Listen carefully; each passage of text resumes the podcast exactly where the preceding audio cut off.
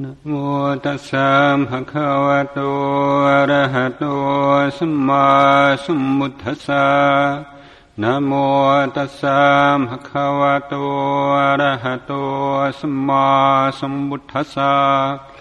นะโมตัสสะภะคะวะโต อะระหะโต สัมมาสัมพุทธัสสะ พุทธังธรรมัง สังฆังขนุตรังอุปัชายังนามาสามิ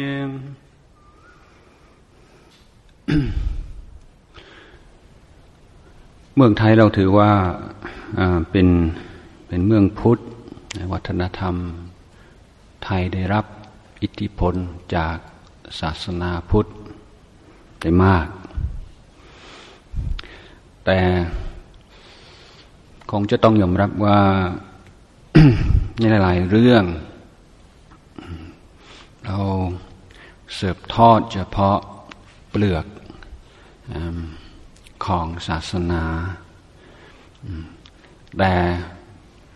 บางทีก็ขาดหัวใจหรือบางทีก็เอาแต่รูปแบบอย่างเดียว เราเอาคำพูด แล้วพูดต่อๆกันมาโดยที่ไม่เข้าใจความหมาย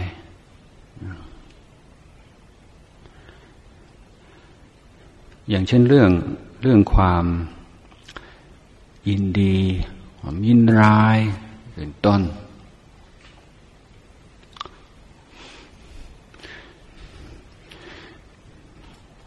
หลายคนอพอเห็นเพื่อนกำลัง เป็นทุกข์อารมณ์เศร้าหมอง หรือว่ากำลังลงไหลกับสิ่งใด จิตขึ้นจิตลงว่าอย่าไปยินดียินร้ายกันมาเลย ประโยคนี้ก็เป็นประโยคที่เกิดขึ้นในสังคมพุทธหรือวัฒนธรรมพุทธแน่นอน แต่ที่เพี้ยนไปและที่ไม่สมบูรณ์ ก็ตรงที่ที่ว่าประโยคนี้และคำพูดนี้ทำให้เข้าใจว่าแค่ตั้งใจว่าอ้าวจะไม่ยินดียินร้ายอีกแล้ว บางก็ทำได้มันก็คนเห็นว่าอีกคนหนึ่งกำลังเป็นทุกข์เพราะยินดี ทุกข์เพราะยินร้าย แล้วพบว่า อย่าพิ่งเลย แต่เรื่องความยินดียินร้ายนี่ไม่ใช่สิ่งที่จะห้ามได้ ง่าย ๆอย่างนั้นเพียงแต่หลับหรือว่าทุกข์เพราะยินดียินร้าย เพราะฉะนั้นต่อจากนี้ไปฉันจะไม่ยินดียินร้ายแล้ว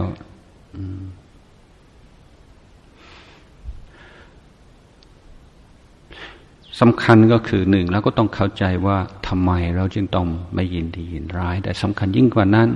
ก็คือฝึกในการทำจิตใจให้เป็นกลาง ให้ไม่ยินดีไม่ยินร้าย ภาวะที่ไม่ยินดียินร้ายนั้น ไม่ได้เกิดขึ้นง่ายๆมันเกิดขึ้นจากการฝึกทันที่ทางพระพุทธศาสนา ถือว่ามนุษย์เป็นสัตว์ประเสริฐ ก็มีเงินขายหรือมีวงเล็บ คือมนุษย์ที่ฝึกดีแล้วเป็นสัตว์ประเสริฐ แต่ถ้าเราไม่สนใจในการฝึกฝนผมนิสัยของตัวเองแล้วก็เป็นคำพูดเปล่าๆ มันก็ไม่เกิดประโยชน์หรือว่าพูดง่ายแต่ทำไม่ได้นี่ก็คงจะได้ร้องออกมาอย่างนั้น ที่คำที่ว่าทำไม่ได้ทำไม่ได้ ก็ขอให้ทราบว่า คำนี้มันขัดกับหลักพุทธศาสนา ถ้าเป็นคำพูดที่ถูกต้องควรจะเป็นยังไงคำพูดที่ถูกต้องก็คือยังทำไม่ได้ระหว่างทำไม่ได้และยังทำไม่ได้เนี่ยมันต่างกันมันต่างกันมาก เพราะยังทำไม่ได้หมายถึงว่าเราเชื่อในศักยภาพของตัวเองว่า ถ้าฝึกฝนอบรมตนในทางที่ถูกต้องที่องค์สมเด็จพระสัมมาสัมพุทธเจ้าทรงตรัสไว้แล้วเราก็คงจะทำได้ แต่กำลังจิตกำลังใจอย่างไม่พอเท่านั้นเองเรามีหน้าที่หรือว่ามีสิ่งที่เผชิญแล้วทำให้รู้สึกมีท่าทายแล้วว่าจะต้องทำให้ได้แต่ยังทำไม่ได้ เรื่องการไม่ยินดียินร้าย มันมีข้อดีข้อเสียอย่างไร ข้อเสียที่คนส่วนมากจะนึกเอาเอง ก็คือถ้าไม่ยินดียินร้ายชีวิต จะจืดชืด จะไม่มีรสชาติเลย จะน่าเบื่อ แต่ถ้ามันน่าเบื่อแล้วมันก็เป็นเรื่องคงกินร้ายเสียแล้วแต่จิตใจที่เป็นกลางนั้นเป็นส่วนหนึ่งของชีวิตที่ทุกคนควรจะได้สัมผัส เพราะเป็นเงื่อนไขของการดำเนินชีวิตด้วยปัญญา ตราบใดที่จิตใจเรายัางหลงอินดี ยินร้ายกับสิ่งต่างๆท่าที่ต่อสิ่งนั้น การรับข้อมูล การวินิจฉัยข้อมูล การตัดสินตามข้อมูลอะไรจะเพี้ยนไปหมดไม่ตรงตามความเป็นจริง ฉะนั้นที่เราวิพากวิจารณ์หรือว่าเตือนสติเรื่องความยินดียินร้าย ประเด็นนี้ถือว่าสำคัญมากว่า ยินดีแล้วมองไม่เห็นตามความเป็นจริง ยินร้ายแล้วมองไม่เห็นตามความเป็นจริงนั้นเราพูดได้ได้ว่าการนั่งสมาธิ ก็คือการฝึกในการที่จะมาคุ้นเคย มารู้จักกับภาวะจิตที่เรียกว่าไม่ยินดี ไม่ยินร้าย นิวรณ์สองข้อแรก ที่ตามหลักปริยัติเรียกว่ากามฉันกับพยาบาท นี่ก็เป็นชื่อของความยินดี ยินร้ายนั่นเอง ถ้าเรากำลังคิดถึงเพื่อน คิดถึงการบันเทิงต่าง ๆ คิดถึงเรื่องนั้นเรื่องนี้อะไรก็แล้วแต่ พร้อมด้วยสิ่งที่เราคิดนั้น เนื้อหาความคิด ก็มีความยินดี เชื่อของมันที่ทำให้มันอยู่ในใจเรานาน เพราะเรายินดี ได้ทำนองเดียวกันพยาบาทนิวรณ์ที่ก็เกิดความไม่พอใจกับกับสิ่งแวดล้อมไม่พอใจกับคนที่นั่งข้างๆ ไม่พอใจกับตัวเอง ความไม่พอใจเกิดขึ้นในหลายรูปแบบ แล้วจิตใจก็เพลินอยู่กับความคิดอย่างนั้น โดยพลังของความยินร้าย ความยินดียินร้ายเป็นอาการของความเพลิน ซึ่งเป็นอาการของตัณหา มีตัณหาแล้วก็เพลิน เพลินแล้วก็ยินดี เพลินแล้วก็ยินร้าย แล้วที่น่ากลัวคือถ้าเรามีเหตุมีผลประกอบด้วย ถือว่าสมควรที่จะยินดี สมควรที่จะยินร้ายเรายิ่งไปกันใหญ่ ไม่เห็นโทษของมัน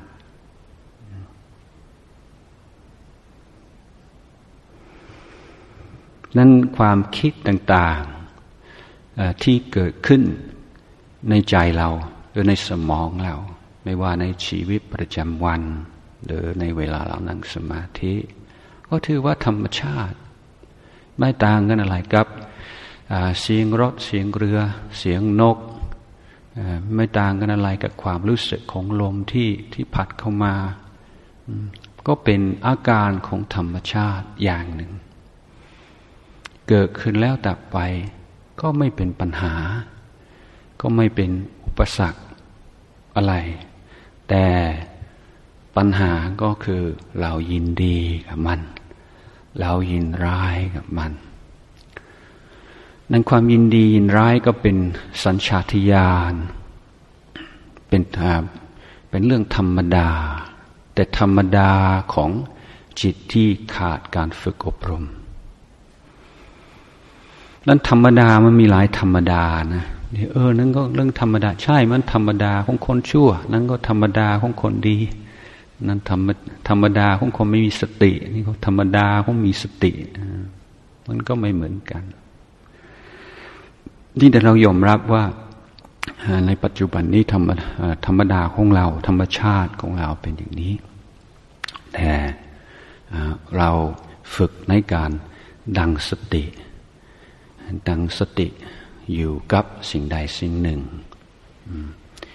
สร้างนิสัยใหม่เพราะนิสัยที่จะยินดีในความคิด ยินดีในความจำยินดีในจินตนาการ ยินดีในการเพ้อฝัน ยินดีในสิ่งต่าง ๆ เราจะค่อยแก้ด้วยการเจริญสติอยู่กับสิ่งใดสิ่งหนึ่งอย่างเช่นลมหายใจ เป็นต้น นั้นเมื่อเราทำสมาธิจิตใจก็เผลอเราก็ตั้งต้นใหม่ เผลอเราก็ตั้งต้นใหม่ หลายคนก็ท้ออเหมือนกับทำมานานแล้วไม่ค่อยจะได้ผล ไม่ค่อยจะรู้เห็นอะไรแปลกประหลาด เหมือนคนอื่นเขาอันนั้นเราไม่ได้ ตั้งใจที่จะแสวงหาสิ่งแปลกประหลาด แล้วก็ต้องการจะรู้เข้าใจในธรรมชาติของตัวเอง ซึ่งทั้งหมดนี้ก็เป็นเรื่องของสังขารทั้งนั้น จะเรียกว่าธรรมดาก็ได้ธรรมดา มันก็มีหลายอย่างที่พูดเมื่อกี้นี้ สิ่งแปลกประหลาดก็คืออะไร ก็แปลกประหลาดก็ของธรรมดาที่นานๆเจอทีแต่ถ้าเจอบ่อยๆ ก็กลายเป็นธรรมดาเห็นไหมมันเราก็รู้สึกตื่นเต้น เพราะเป็นของใหม่เท่านั้นเองแต่พุทธองค์ให้เราได้ดูผ่านไตรลักษณ์ว่าอะไรจะเกิดขึ้น และดับไป สิ่งใดมีความเกิดขึ้นเป็นธรรมดา มีความดับไปเป็นธรรมดา สิ่งนั้นไม่ใช่เราไม่ใช่ของเรา ฝึกในการดูอย่างนี้แทนที่เราเราจะให้น้ำหนัก หรือจะหลงไหลกับรสชาติของมัน หรือว่าเนื้อหาของสิ่งที่เราคิดจะได้ได้ให้ดูเป็นกระบวนการ คือแต่ละสิ่งแต่ละอย่างที่เกิดขึ้นในชีวิตเราก็เลือกมุมมองได้พุทธองค์ให้เราเปลี่ยนมุมมองจะจะสนใจกับเนื้อหามาดูกระบวนการ หมายถึงว่าอารมณ์ที่สุขที่สุด สนุกที่สุด อารมณ์ที่ทำให้เราสึก กลัวกังวลอะไรก็แล้วแต่สูงสุดต่ำสุดสุขสิ่งทุกอย่าง ถ้ามองเป็นสังขารก็มีค่าเท่ากัน ก็คือเกิดขึ้นแล้วแต่ไป นี่ในการสร้างสมาธิิขึ้นมาในชีวิตประจำวัน เราต้องฝึกในทางนี้ คือพร้อมกับ การรู้จักว่าอะไรเป็นอะไร ความรู้ว่าเป็นของเกิดดับ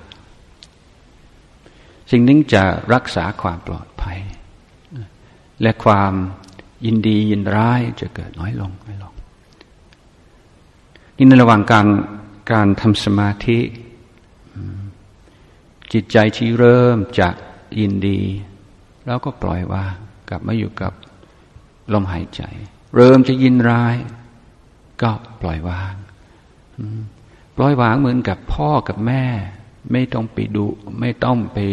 ว่าแรงๆเราก็ตักเตือนด้วยความเมตตาด้วยความหวังดีต่อตัวเอง ด้วยความจงรักภักดีต่อพระศิรัตนตรัย ต่อคำสอนของครูบาอาจารย์ กลับมาอยู่ที่เดิม นี่จิตใจที่จะยินดียินร้ายในสิ่งต่าง ๆ มันก็เกิดน้อยลง น้อยลง แล้วสิ่งที่ค้นพบก็คือ จิตใจที่ไม่วิ่งตามอารมณ์ ไม่ตะครุกอารมณ์ด้วยความยินดี ไม่ผลักสายอารมณ์ด้วยความยินร้าย เป็นจิตใจที่เยือกเย็น แล้วเราเรารู้สึกมีความอิ่ม แล้วเพราะความอิ่มเกิดขึ้นแล้ว จะทำให้เราได้เครื่องเปรียบเทียบความรู้สึกอย่างหนึ่งที่อยู่เบื้องหลังและอยู่ลึกๆในจิตใจของพุทุชนอยู่ตลอดเวลา นั่นก็คือความรู้สึกว่าเราขาดอะไรสักอย่าง มันไม่อิ่มมันไม่พอ ได้เท่าไหร่ก็ไม่พอ ต้องการให้มากกว่านี้ ถึงจะได้สิ่งที่เราชอบมากๆก็มีความความอาจจะมีปิติอาจจะมีความยินดียิ่งในการได้สิ่งนั้นจะไม่นานเลยที่เราจะเริ่มทำยังไงเราจึงจะรักษานี้ไว้ ไม่ให้หายจากเราไป คือมันจะมีความกังวลเกิดขึ้นทามกลางความสุขนั้น ด้วยความความรู้สึกว่าเอถ้าถ้าถ้าสิ่งนี้ผลัดพรากจากเราแล้วเราจะทุกข์ทำไมเราจึงจะรักษามันได้ เป็นความห่วง เป็นความกังวล แล้วนอกจากนั้นก็ยังอาจจะมีความรู้สึกว่าทำยังไงว่ามันจะให้มันยิ่งกว่านี้อีก โอ้นี่สุขมากแต่ถ้ามันสุขกว่านี้อีกมันจะเป็นได้ไหมท่านถึงจะจะสุขสำราญจะปลาปลื้มจะปีติอย่างไรมันก็ยังรู้สึกมันมันจะมีอะไรมากกว่านี้ไหมถ้าได้มากกว่านี้ก็ยิ่งดีแล้วมีคนรู้สึกว่ายิ่งมากยิ่งดีดังนั้นความความสุข ที่เราได้สัมผัสในชีวิตประจำวัน แฝงด้วยความรู้สึกไม่สุข พร้อมที่จะไม่สุข หรือพร้อมที่จะเป็นทุกข์อยู่ตลอดเวลา พอลึกๆเราก็มีความรู้สึกว่าไม่อิ่มไม่พอ ขาดอะไรสักอย่าง เราจึงมีความหวัง นั้นความทุกข์ที่เกิดขึ้นในชีวิตประจำวันมันมักจะเกิดจากความคาดหวัง จากสิ่งนอกตัว คาดหวังจากบุคคล คาดหวังว่าเขาจะเสริมส่วนที่เราขาด เขาจะทำให้ความรู้สึกไม่อิ่มไม่พอ ไม่สมบูรณ์ให้หายไป แต่ถึงจะเจอคนที่เรารักที่สุด ถูกใจที่สุด เป็นคนดี เหมือนในความฝัน มันก็ไม่ใช่ความฝัน เพราะถึงจะจะได้คู่ที่ดีทุกอย่าง เขาก็ไม่สามารถจะแก้จิตใจของเราได้ และถ้าเราถ้าความขาดหวังของเราสูงเกินประมาณแล้วก็พร้อมที่จะผิดหวังฉะนั้นไม่มีสิ่งใดในโลกนี้ ไม่มีใครในโลกนี้ ที่เราบอกว่าไม่ผิดหวังแล้วเพราะจะสมหวังและผิดหวังมาอยู่ที่เราไม่อยู่ที่เขา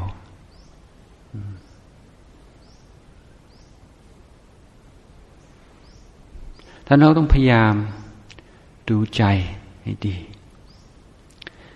แล้วการการปฏิบัติธรรมในการนั่งสมาธิอาตมาก็พูดมาหลายครั้งแล้วว่าไม่ยากจะพูดเรื่องสมถะเรื่องวิปัสสนาลุงพ่อชาครูบาอาจารย์ของอาตมาบอกว่าเรียกเป็นการปฏิบัติธรรมสดีกว่า เพราะแม้ในในระหว่างการฝึกจิต ถ้าเรามีสัมมาทิฏฐิว่าคือมีความตั้งใจมั่น ในความเพียรพยายามละบาปบำเพ็ญกุศลชำระจิตใจ พร้อมที่จะได้ความรู้ความเข้าใจอยู่ตลอดเวลา มันอยู่ที่การที่เราเฝ้าสังเกตการเคลื่อนไหวของจิตใจอยู่ตลอดเวลา รับรู้ต่อความจริง ทุกประการไม่ยกเว้น แล้วประสบการณ์เวลาเรานั่งหลับตา จะเป็นข้อมูล จะทำให้เราได้ขอคิดในชีวิตประจำวัน เราได้มากในเช่นเมื่อกี้นี้ความรู้สึกอิ่ม ความรู้สึกสมบูรณ์ ในเมื่อจิตใจปล่อยวาง อารมณ์ต่าง ๆ โดยเฉพาะอย่างยิ่งความยินดียินร้ายนั้นว่าทำให้เราได้เปลี่ยนความคิดสมัยว่าแอ้ที่ว่ายินดียินร้ายนั้นมันมันไม่ใช่ว่าจืดชืดมันที่คิดมันไม่เฉยเหมือนที่คิด มันไม่โง่เหมือนที่คิดในบางคนเข้าใจอย่างนั้นว่าไม่ไม่ยินดี ไม่ยินร้ายแล้วเนี่ย จิตจะชื่อช้าคิดอะไรไม่ออกจะไม่อยากทำอะไรซะเลยแต่ทำไมเราเราดูประวัติของครูบาอาจารย์ ไม่ว่ายุคไหนตั้งแต่สมัยพุทธกาลเป็นต้นว่าใครจะขยัน เท่าพระพุทธเจ้า ใครจะขยันเท่าพระอริยสาวกของพระองค์ ใครจะเสียสละ เหมือนครูบาอาจารย์ของเรา นี่ท่านจึงเป็นพยานว่าความกลัวนั้นมันไม่ตรงด้านความเป็นจริง มันเกิดจากความไม่รู้ไม่ใช่ไม่ใช่เกิดจากความรู้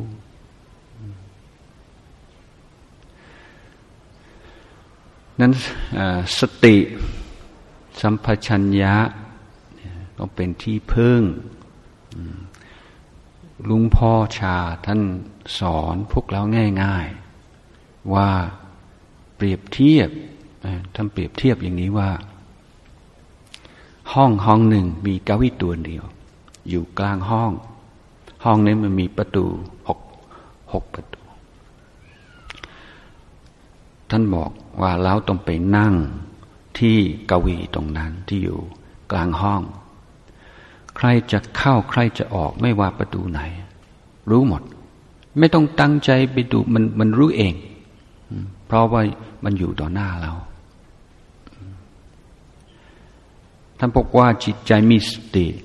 เหมือนผู้ที่นั่งอยู่ในบนเก้าอี้นั้น อะไรจะเกิดทั้งตาหูจมูกลิ้นกายเลยรู้ รู้ว่าอะไรเป็นอะไร นี่ตอนตอนเด็กเอขอขอภัยเนี่ยอวดนิดหน่อยอวดตัวว่าเรียนเก่งแต่ว่ามีวิชาหนึ่งที่ไม่เก่งเลย วิชาที่อาตมาแย่ที่สุดคือดนตรี หูมันใช้ไม่ได้ แต่ว่าถือว่าเป็นอนัตตา อันนี้เรานอกเรื่องนิดหน่อย คือตอนปิดเทอมก็จะมีคอนเสิร์ต แล้วก็จะครูก็จะคัดคนที่เล่นดนตรีดีที่สุดกลุ่มหนึ่งไปเล่นคอนเสิร์ต ตอนนั้นเขาให้ให้ฝึก recorder เนี่ย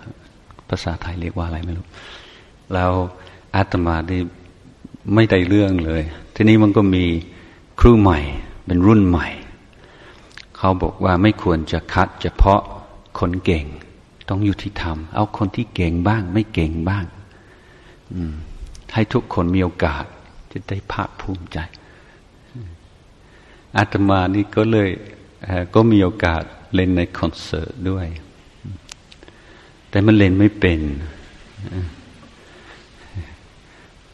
ก็นั่งตัวหน้าคนหลายร้อยคนนะ เวลาเล่นอาตมาก็ทำอย่างนี้ก็ดูเหมือนต้นหลังก็มาบวชพระ เวลาไปสวดสวดศพแรกๆในกุศลาธรรมา กุศลาก็เหมือนกันธรรมะธรรมะมันจะจำคำไม่ได้ แต่จำคำว่าธรรมะอย่างเดียว เอาคำว่าธรรมะดัง ๆ หน่อยนะเพื่อนคนหนึ่งก็กุศลาธรรมะกุศลาธรรมะอาภาธรรมะก็ธรรมะธรรมะ ธรรมะ พอไปได้จนกระทั่งทองได้ แต่ที่อันนี้นอกเรื่องหน่อย แต่ที่ที่อยากเล่าก็คืออมีอยู่ครั้งหนึ่งที่ที่รู้สึกเป็นครั้งเดียวที่มีความสนุก คือมันมีนักประพันธ์ composer คนหนึ่ง ชื่อ Prokofiev แล้วเขา ประพันธ์เรื่องหนึ่ง Peter and the Wolf ไม่ทราบใครเคยฟังหรือเปล่าเขาเขาตั้งใจแต่งเพื่อสอนดนตรีคือจะมีเหมือนกับเป็นตัวละคร เป็นสัตว์ต่างๆ เป็นคนต่างๆ และแต่ละแต่ละตัวนี้จะมีดนตรีเฉพาะตัว ตัวหนึ่งจะเป็นไวโอลิน ตัวหนึ่งจะเป็นเชลโล ตัวหนึ่งจะเป็นชูบา แล้วจะมีการแนะนำแล้วเราจะรู้ว่าโอ้เสียงนี้หมายถึงตัวไหนอย่างเงี้ยเราเริ่มต้นก็ไวโอลินก็ตัวนั้นเชลโลก็ตัวนั้นชูปาก็ตัวนี้แล้วพอเรื่องดำเนินไป เราเริ่มจะมีสองสามตัวออกเสียงพร้อมกัน แต่เนื่องจากว่าเราฝึกฟังเฉพาะตัวก่อน โอ้ไวโอลินเสียงอย่างนี้เชลโลก็เสียงอย่างนี้ พอมันเล่นพร้อมกันเนี่ย เราก็จัดได้โอ้นี่ยมีตัวนั้นตัวนั้นตัวนี้ ก็ทำให้มีความละเอียดในการการฟังดนตรีคลาสสิกเป็นครั้งแรก แล้วก็มีความสุข เออ ก็พอไปได้นี่ที่เล่าเรื่องนี้ให้ฟัง เพราะว่าตอนหลังมาเกิดการอุปมากับการเจริญสติ ว่าในระหว่างการ ทำสมาธิ เราก็ดูอารมณ์ ทีละอารมณ์ เออความยินดี ก็เป็นอย่างนี้ความยินร้ายก็เป็นอย่างนี้ ความขี้เกียจก็เป็นอย่างนี้ความฟุ้งซ่านเป็นอย่างนี้ความอะไรต่ออะไรมันเป็นอย่างนี้ ความกังวลเป็นอย่างนี้มันมันก็เห็นชัดในระหว่างการทำสมาธิในในชีวิตประจำวัน เมื่อมันเลนร่วมกันหรือว่ามีอะไรที่ค่อนข้างจะซับซ้อนเราจับได้เร็ว จับได้เร็ว เพราะเราเคยเห็นชมหน้าของมันชัดๆ เวลานั่งสมาธิเหมือนกับที่เราเคยฟังดนตรีแล้วเขาบอกว่าเนี่ยไวโอลินก็เสียงอย่างนี้นะนะต่อมาก็ได้ยินเสียงไวโอลินถึงจะถึงจะเล่นได้หลาย หลายอย่างพร้อมกัน แล้วก็แล้วก็ได้ยินเสียงไวโอลินได้อันนี้ก็คือคือความความละเอียดที่ที่เราต้องการในการเจริญสติตั้งการการนั่งสมาธินี้เป็นเป็นส่วนหนึ่งของกระบวนการปฏิบัติธรรมแล้วก็มีบทบาทของมันโดยเฉพาะท่านเราไม่ต้องไปแยกออกว่าจะทำอันนี้หรือจะทำอันนี้ ก็ถือว่าเป็นการเจริญสติในในกรณีพิเศษที่เรานั่งนิ่งและหลับตา เพื่อเราจะได้เห็นอารมณ์ตัวเอง และจะได้มีความสามารถในการปรับปรุงแก้ไข อารมณ์ต่างๆ ให้ฝึกให้จิตใจสามารถอยู่กับสิ่งที่กำหนดตามที่เรากำหนด ให้จิตใจของเราอยู่ในโอวาทมากขึ้น สามารถสัมผัสภาวะจิตบางอย่าง ซึ่งเป็นไปได้ยากมากที่จะได้รู้จักในชีวิตประจำวัน อย่างอย่างเช่นความรู้สึกเป็นกลาง แต่เป็นความกลางที่เต็มไปด้วยสติสัมปชัญญะความรู้สึกพอจนกระทั่งความปิติความสุขก็พุทธขึ้นมา เป็นเป็นประสบการณ์ชีวิตที่ชาวพุทธเราควรจะได้สัมผัส เพราะเป็นสิ่งที่ไม่เหลือวิสัยของใคร ในพอเราเราเราเริ่มปฏิบัติเริ่มค้นคว้าเริ่มเหมือนก็เข้าไปอยู่ในบ้านหลังใหญ่ๆ ซึ่งแต่ก่อนแล้วเคยใช้แค่ห้องสองห้อง แต่เป็นปราสาทใหญ่ไม่มีห้องเป็นสิบสิบห้องนะ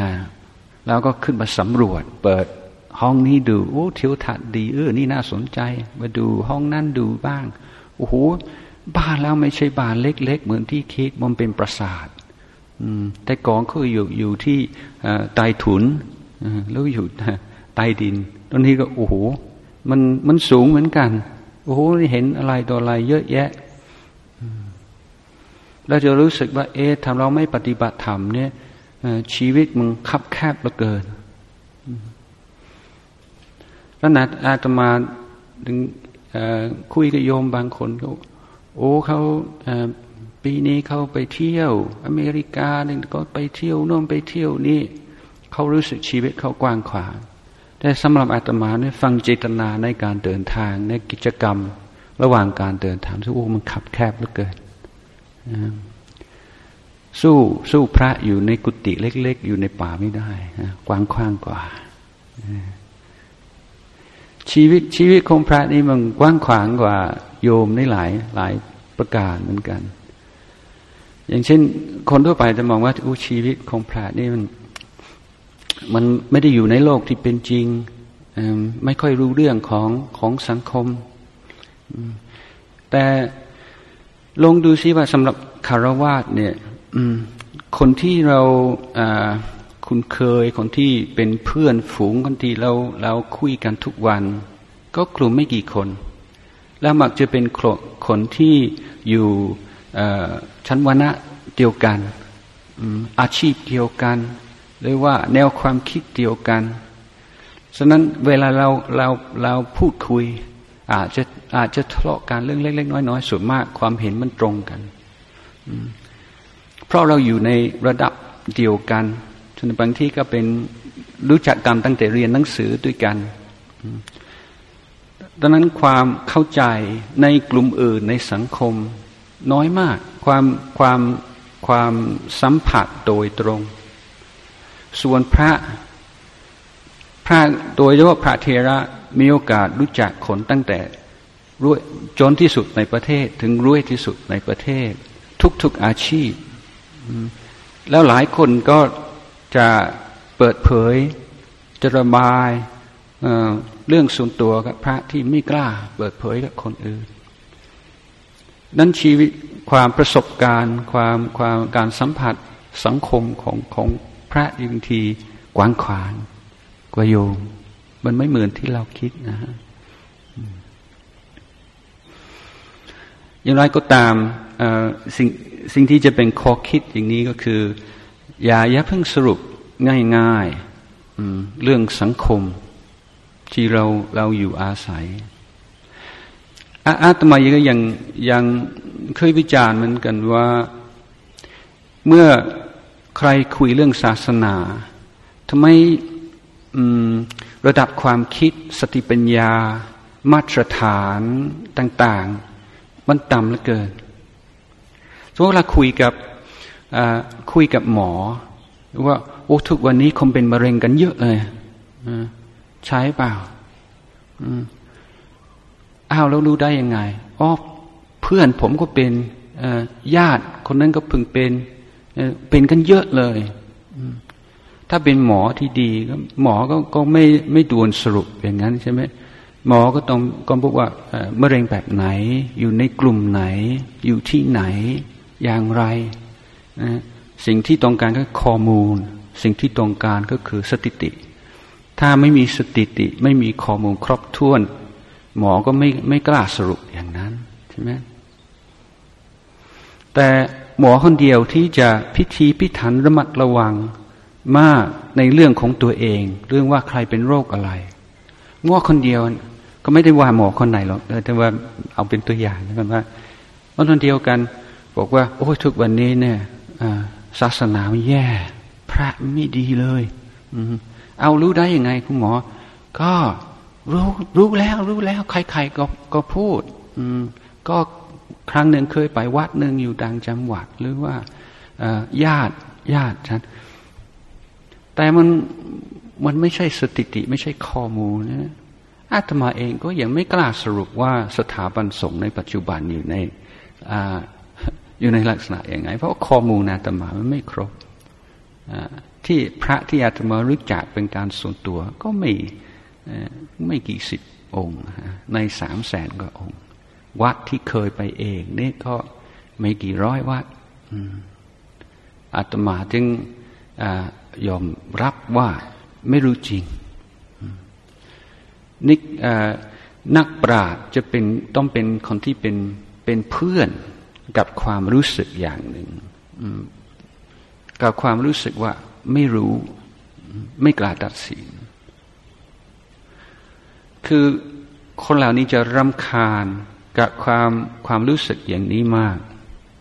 นี่ก็คือว่าความยินร้ายเหมือนกัน อยากจะมีขอสรุป อยากจะรู้แน่นี่ได้หลายคนได้เวลาเขาเจอปัญหาอะไร เขาต้องการคำตอบ แต่บางทีไม่ค่อยสนใจว่าเป็นคำตอบที่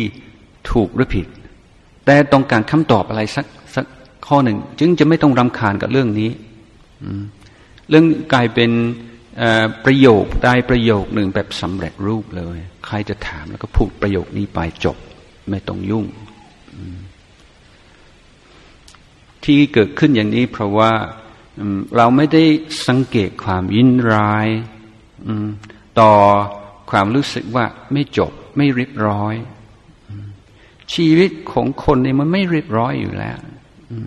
เราก็พยายามค่อยๆ พัฒนาให้มันเรียบร้อย แต่ ไม่ควรจะใจร้อนก็ต้องต้องมีข้อสรุปออกมาให้ได้ ไม่อย่างนั้นมันมันมันรำคาญนั้นก็ให้ดู ให้ดูจิตใจของเราเอง ดูให้ดี แล้วความรู้ความเข้าใจหลายอย่าง มันก็เกิดขึ้น และความเข้าใจในความหมายของกิเลส ก็จะชัดขึ้นธรรมาชอบอุปมาว่าคนเราเหมือนคนเกิดในสลัมเติบโตในสลัมแต่ไม่รู้จักคำว่าสลัมคิดว่านี่คือโลก วันใดวันหนึ่ง เรามีโอกาสออกจากสลัมคนชวนไปปักช่องไป ฟังเทศโอ้โห ไปถึงนี้ โอ้เถียวทัดก็สวยลมพัดเย็น สบายมองทางไหนเห็นต้นไม้ อืม มันถึงโอ้ ที่เราอยู่เนี่ย มันไม่น่าอยู่เลยนะโอ้นี่ที่เราว่าสลัมแต่เกินเคยคิดว่าสลัมสลัมไม่รู้ว่าสลัมคืออะไร อืมเราคิดว่าเรา เราซื้อมาหลายล้านบาท มันมันเป็นสลัมไม่ได้ แต่มันก็เป็นสลัมได้เกิดที่เปรียบเทียบก็คือจิตใจที่ที่มั่วสุมกับกิเลสตั้งแต่เกิดฟังคำว่ากิเลสก็ไม่รู้จักคำว่ากิเลสเลยว่าอาจจะอาจจะเข้าใจในระดับหนึ่ง แต่ว่าไม่ถึงใจ แต่ถ้าเราฝึกจิตไปถึงภาวะที่ไม่สมอง แม้จะชั่วคราวก็จริงถ้าเรามีสติปัญญาแล้ว ก็จะทำให้มุมมองท่าที่ต่ออารมณ์เศร้าหมองทั้งหลายเปลี่ยนไปหมายว่าเราเราไม่มีเวลา นี่ความความประมาทอยู่ตรงนี้ ความรู้สึก ความรู้สึกเป็นพื้นฐานแล้วว่าเรามีเวลา เออเออได้ได้ดีดีแต่แต่ยังก็ยังมีเวลาเยอะนี่ผมเป็นความคิดผิด เราไม่มีเวลา ชีวิตเราสั้นเกินไป นี่พอเราเห็นคุณค่าของเวลา เราจะเห็นคุณค่าของชีวิต เห็นคุณค่าของคนรอบข้างการให้อภัย ในเรื่องเล็ก ๆ น้อย ๆ ก็จะเกิดขึ้น ความเปลี่ยนแปลงเกิดจากความความเข้าใจ สมัยสมัยก่อนมีมี คนอังกฤษคนหนึ่งมีมีชื่อเสียงสมัยเอลิซาเบธหนึ่งเขาชื่อเซอร์ Walter Raleigh ญาติโยมบางคนอาจจะเคยฟังเคยอ่านเจอมีชื่อเสียงมากคือตอนที่พระราชินีเอลิซาเบธกำลังเดินทางในถนนที่ฝนตกใหม่ๆมันเลอะเทอะท่านก็เอาผ้าคลุมมาวางไว้ให้ให้ให้ท่านจะเหยียบเท้าไม่ไม่สกปรกแล้วก็ได้รับรางวัลได้เป็น เป็นอัศวิน เป็นเซอร์ Walter Raleigh ทีนี้สมัยนั้นผู้ชายนี่ถือศักดิ์ศรีกันมาก ถ้ามีใครสบประมาทหรือว่าพูดอะไรไม่ถูกใจ แม้แต่ในเรื่องเล็กๆ ต้องท้าต้องอต้องสู้กัน ต้องต้องมีจูงต้องต้องมีเรื่องกันสวอเตอร์ราเลนี่เป็นคนนักดาบที่เก่งมาก ก็มีเรื่องทะเลาะกัน ก็มีเรื่องสู้เรื่องฆ่าคนหลายคนจนกระทั่งวันหนึ่งสำนึกบาปว่าไม่ดีเป็นบาปกรรม และเห็นจิตใจของตัวเองมาเหี้ยมกลัว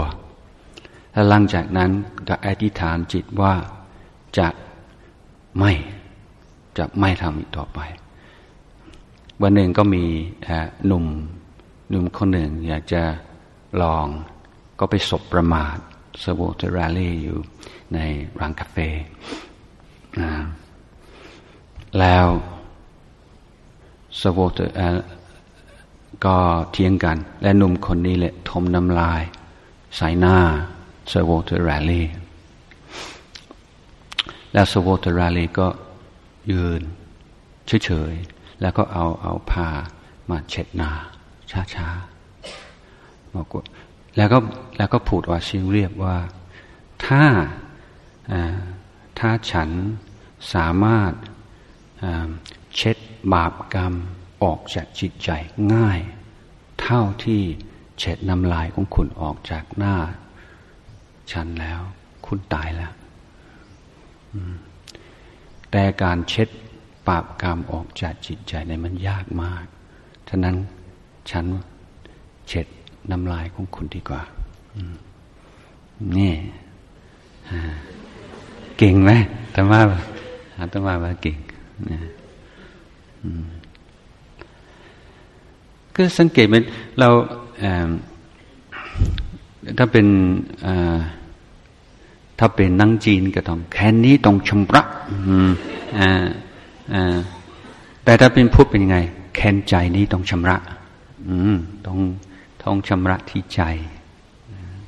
มีเรื่องหนึ่งนะชอบเล่าเรื่องเรื่องของจีน ประเทศจีนสมัยก่อน แล้วก็มีจำเชื่อเขาไม่ได้จำไม่ได้มานานแล้ว แต่ว่าคนนี้เขาเขาเป็นหัวหน้าครอบครัวใหญ่ แล้วคือหนึ่งฝัน ฝันว่าพระโพธิสัตว์กวนยินมาปรากฏต่อหน้า บอกว่าตอนนี้กองทัพใหญ่กำลังจะเข้ามา ครอบครัวของคุณเนี่ยสิบเจ็ดคน จะรอดชีวิตสิบหกคน แต่คุณนี่ต้องตาย เพราะว่า หัวหน้า แม่ทัพคนนี้ ชาติก่อน คุณเคยแทงยี่สิบหกครั้งจองกระทั่งเขาตาย ชาตินี้เขาจะมาฆ่าคุณ ไม่รู้จะช่วยยังไง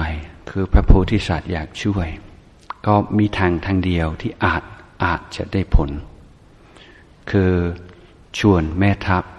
คนนั้น มากินข้าวด้วย กินข้าวแล้วเล่าให้ท่านฟัง และก็อนุญาตให้ท่านฆ่าเป็นการใช้หนี้ท่านก็เลยไปไปในตลาดก็ซื้ออาหารดีๆทำกับข้าว เช้าก็ให้คน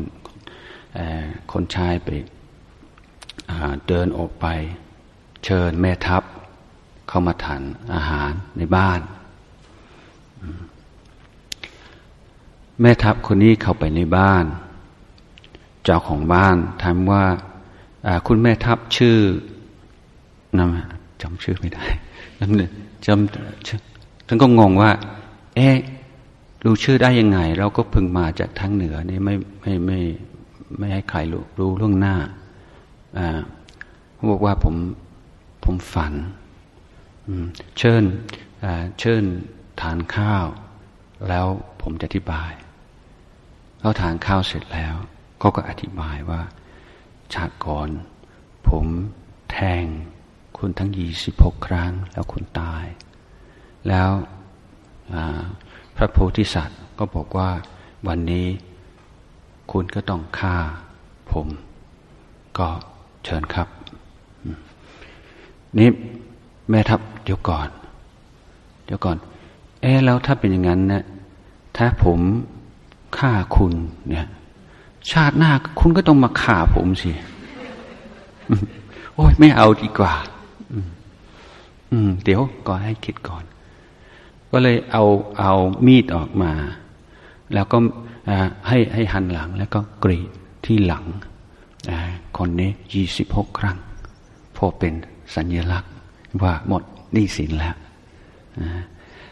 แล้วก็สองคนนี้กลายเป็นเพื่อนกัน แล้วบอกว่าเนี่ยกองทัพผมในวินัยไม่ค่อยดีนี่อันตราย ผมขอแนะนำให้ให้ให้ท่านเอาครอบครัวออกไปโดยเร็ว ไปอยู่ที่จังหวัดนั้นดีกว่านะแล้วแล้วผมจะไม่ให้คนมาทางนี้ และต่อมาก็รู้จักกัน ก็เป็นเพื่อนสนิทกันได้ นี่คือคือเรื่องการให้อภัยจะบอกว่ามันน่าประทับใจกว่ากว่าคนที่ที่ชำระแค้นนะว่าแต่เราชำระชำระจิตใจ เมื่อเราเห็นความงดงามของจิตใจที่รับการชำระแล้ว เราเห็นโทษของจิตใจที่ไม่ได้ชำระ เรื่องนี้กลายเป็นเรื่องธรรมดา เมื่อเมื่อเราพ้นจากการเป็นทาตของความยินดีทาตของความยินร้าย ความคิดมันเปลี่ยนคานิยมเปลี่ยนหลายสิ่งหลายอย่างมันเปลี่ยน มันเปลี่ยนเพราะเราเห็นชัด ฉะนั้นทางพุทธศาสนาก็เน้นมากในการดูให้ดี ไม่ใช่เรื่องบังคับ พราะถ้าเราดูให้ดีดูตรงความเป็นจริงแล้ว จิตใจจะเปลี่ยน เปลี่ยนไปในทางที่ดี อะไรวันนี้อาตมาก็ได้แสดงธรรมพอสมควรเก่เวลา ก็อยู่ที่เรามีที่นี้